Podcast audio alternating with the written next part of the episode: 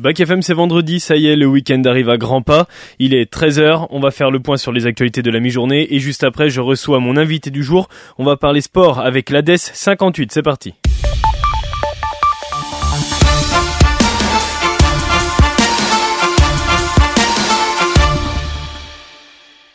Et l'actualité mondiale, c'est cent vingt bateaux qui arrivent en vingt-quatre heures selon la Croix-Rouge italienne. La petite île italienne de Lampedusa s'efforce depuis plusieurs jours de faire face à l'afflux de migrants en provenance d'Afrique du Nord. Une arrivée surprise et massive qui a poussé la commune à déclarer l'état d'urgence locale. Cette île de six mille habitants a vu arriver huit mille migrants en deux jours depuis la mer Méditerranée. Les migrants cherchent essentiellement à fuir la Libye pour raisons climatiques suite aux dramatiques inondations et la Tunisie pour raisons économiques. La chef du gouvernement Le gouvernement Giorgia Meloni demande l'aide de l'Union européenne. En France, le ministre de l'Intérieur Gérald Darmanin a convoqué une réunion ce vendredi qui porte sur la situation migratoire italienne. Paris a annoncé l'envoi des renforts à la frontière italienne mercredi. En Allemagne, le gouvernement a fait savoir le treize septembre qu'il ne comptait plus, jusqu'à nouvel ordre, participer au mécanisme volontaire de solidarité européen. Et on reste en Italie, avec l'une des villes les plus visitées du monde. Venise ne sera finalement pas inscrite au patrimoine mondial en péril. C'est ce qu'a décidé hier le comité du patrimoine mondial réuni à Riyad. Cette décision, elle tient compte des avancées obtenues ces derniers jours par l'UNESCO, et notamment la mise en place dès deux mille vingt-quatre d'un système de gestion des flux de visiteurs. La ville, elle a également décidé de mettre en place, à partir de deux mille vingt-quatre toujours, une taxe de cinq euros que devront payer les touristes qui viennent que pour un jour. L'objectif, il est de de dissuader ces visiteurs à la journée qui contribuent à engorger la ville, célèbre dans le monde entier pour ses œuvres d'art, ses ponts et ses canaux.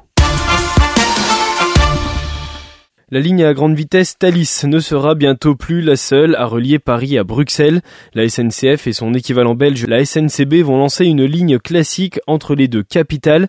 La S N C F envisage d'ouvrir la ligne pour les Jeux Olympiques deux mille vingt-quatre qui se tiennent à Paris du vingt-six juillet au onze août. Deux allers-retours quotidiens seraient proposés durant les J O avant une montée en puissance à partir de décembre deux mille vingt-quatre qui contiendrait cinq trajets journaliers. Et à l'occasion de la Journée internationale pour le climat, le mouvement de Greta Thunberg, Fridays for Future, organise ce vendredi une nouvelle journée mondiale de grève pour le climat. Les grèves pour l'école, elles reprennent du service. Partout dans le monde, la jeunesse est appelée à ne pas se rendre à l'école ce vendredi, au moment où des dirigeants du monde entier se retrouvent à New York pour un sommet sur l'ambition climatique.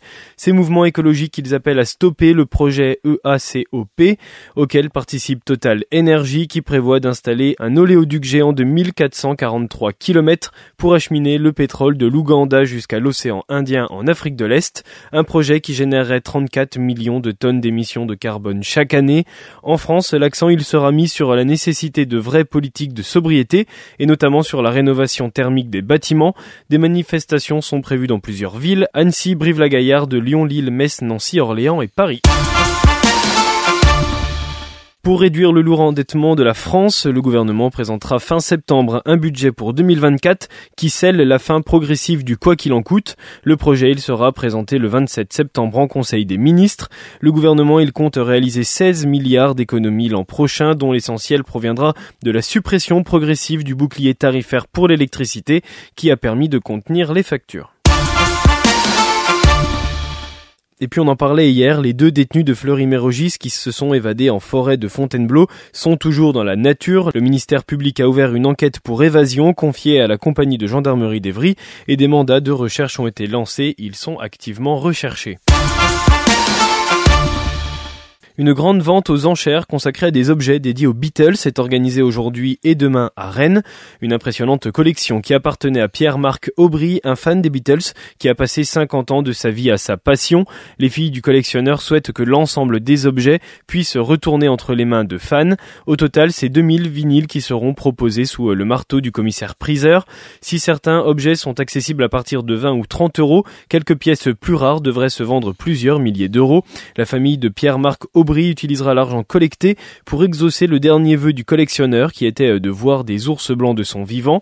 Étant donné qu'il n'a pas pu, eh bien la famille a décidé d'aller disperser ses cendres en Laponie pour exaucer son souhait. Du sport maintenant, et le quinze de France a assuré l'essentiel hier soir en battant l'Uruguay vingt-sept à douze pour son deuxième match dans cette Coupe du Monde.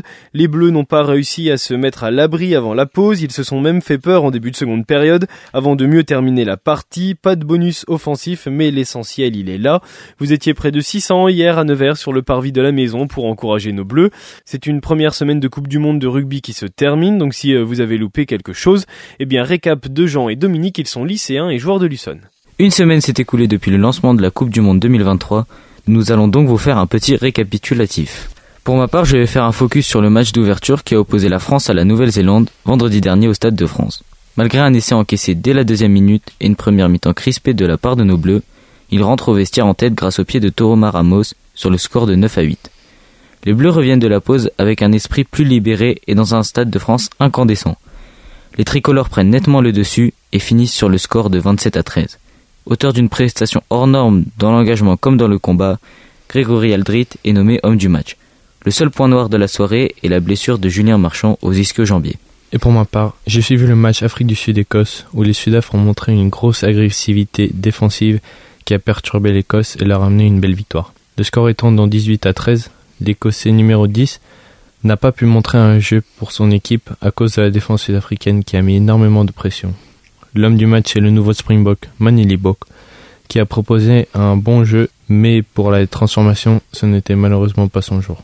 Pour ce qui est des faits marquants du week-end, nous avons pu voir le premier match du Chili en Coupe du Monde, et malgré une défaite quarante-deux à douze contre le Japon, les supporters ont supporté leur équipe de la première à la dernière minute. Autre match intéressant, la courte défaite de six points des Fidji contre le Pays de Galles, ainsi passé à deux doigts de l'exploit, ce match est considéré comme le plus haut match depuis le lancement de la Coupe du Monde.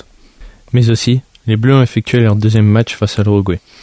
Nous pouvons bien voir que ce n'est pas l'équipe de France que l'on a l'habitude de voir, qui ont seulement pu marquer vingt-sept points face à douze contre une équipe considérée comme médiocre. Mais après, je trouve que les Uruguayens ont joué un gros match malgré la défaite. Donc dans la semaine à venir, les matchs seront des rencontres déséquilibrées telles que Nouvelle-Zélande-Namibie, Afrique du Sud-Roumanie, et cetera. Et l'actualité locale, c'est évidemment les journées du patrimoine qui arrivent ce week-end. Des ateliers de la S N C F au Palais Ducal, de nombreux lieux vous ouvrent leurs portes pour deux jours. Des lieux sportifs également, comme la Botte à Nevers. Karine Fournier vous invite à rentrer dans ce lieu. Bonjour Karine Fournier.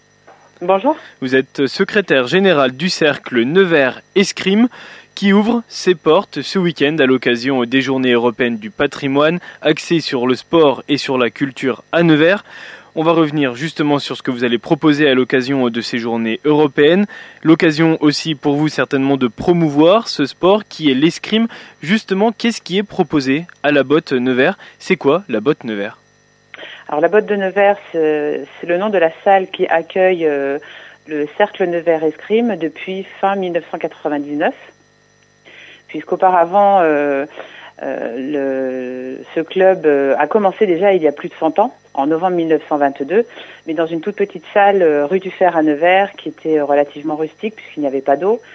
Euh, ce club est passé également par euh, la rue Champelin, dans l'ancienne école de la manutention, puis les sous-sols de la maison des sports, et enfin, fin quatre-vingt-dix-neuf, la Botte de Nevers, qui est une ancienne imprimerie au départ. C'est comme ça qu'a évolué aussi le cercle, le cercle Escrime Nevers, c'est avec des nouvelles infrastructures? Oui, exactement. Euh, la grosse évolution a eu lieu aussi euh, dans les années quatre-vingts avec l'arrivée de maître Éric Regrumier qui a enseigné l'escrime et qui a impulsé un nouvel élan euh, au Cercle d'Escrime de Nevers puisqu'auparavant on, le nom était Cercle d'Escrime de Nevers. Et aujourd'hui le nom est Cercle Nevers Escrime. Combien de licenciés compte actuellement euh, le Cercle Nevers Escrime? Alors l'année dernière nous étions à plus de cent trente licenciés. Mais dans les années quatre-vingts, nous dépassions largement les deux cent trente voire deux cent quarante licenciés. Alors il y aura certainement un objectif grâce à ces journées du patrimoine d'augmenter euh, ce nombre aussi euh, de licenciés. Qu'est-ce qui sera proposé ce week-end? Alors ce week-end, nous allons ouvrir déjà cette très belle salle puisque beaucoup de personnes passent devant la salle sans forcément se rendre, enfin, se rendre compte qu'il y a un club d'escrime là et n'osent pas forcément rentrer dans la salle.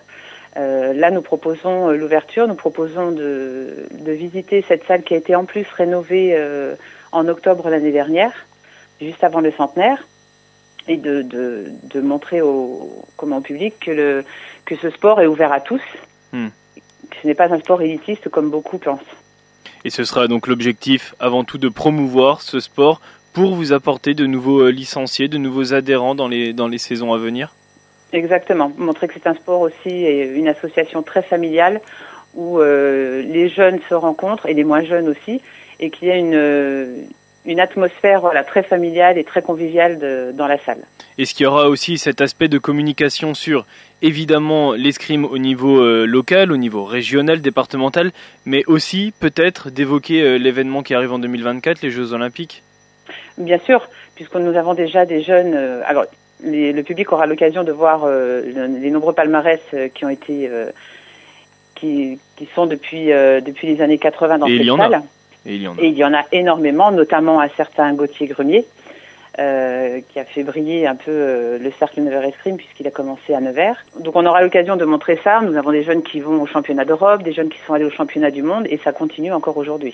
Ce sera l'occasion oui, de, de montrer la légitimité aussi de, du Cercle Nevers Escrime sur un point de vue national mais même international, et ce sera l'occasion donc d'évoquer ces Jeux Olympiques. On peut avoir plus d'informations sur la page Facebook et sur la page Instagram du Cercle Nevers Escrime. Il y aura des informations aussi pour comment se rendre pour ces journées du patrimoine. Il y a des entrées libres, il y a des créneaux horaires à avoir. Alors, sur l'agenda électronique des Journées européennes du patrimoine, il y a toutes les informations. Donc le samedi, la salle sera ouverte de dix heures à midi. Et le dimanche, la salle sera ouverte de dix heures à seize heures, en visite libre, avec quand même des personnes, notamment les maîtres d'armes, qui seront là pour répondre aux questions euh, du public. Pour se rendre donc à la Botte Nevers, pour rencontrer le Cercle Nevers Escrime, pour les plus jeunes comme pour les moins jeunes, à l'occasion de ces journées européennes du patrimoine, culture et sport à Nevers. Merci beaucoup Karine Fournier, merci de nous avoir présenté la Botte Nevers, le Cercle Nevers Escrime. Merci. Merci à vous. Les journées du patrimoine, on en parle tous les jours cette semaine à treize heures trente et on termine évidemment aujourd'hui dans quelques instants avec une nouvelle invitée. Plus de téléphone fixe sans box internet. En deux mille vingt-sept, les habitants d'Amazie, de Chevenon, Sciez, Flescuzy, Lys, Perroy, Pougny, Saint-Didier, Saint-Loup-des-Bois et Saint-Vérin seront, selon Fabien Bazin, le président du conseil départemental et du syndicat mixte Nièvre Numérique, les premiers Nivernais touchés par cette fermeture qui connaîtra l'ensemble des Français d'ici deux mille trente. À la fermeture du réseau dans les villes comme dans les campagnes nivernaises, il faudra donc une box pour téléphoner, une obligation qui inquiète l'élu et qui l'a fait savoir par courrier au maire des dix localités impactées. Allez, on fait un point sur le temps avec du soleil aujourd'hui sur la majorité de la Nièvre, au milieu de quelques nuages qui sont bien calmes. Les températures, elles remontent avec un max de vingt-huit sur Nevers, plus frais dans le Morvan, vingt-deux sont attendus cet après-midi vers Mont-Sauche-les-Cétons et Mou. Bonne fête à tous les Rolands.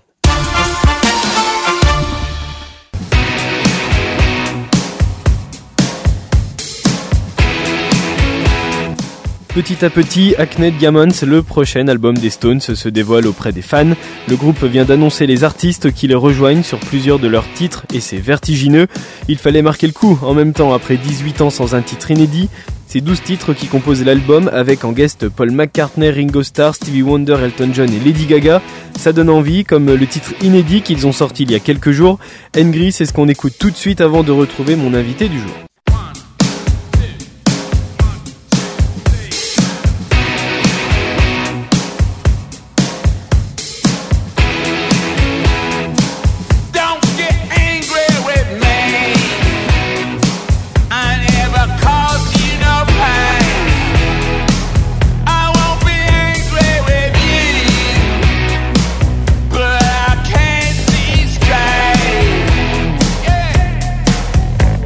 And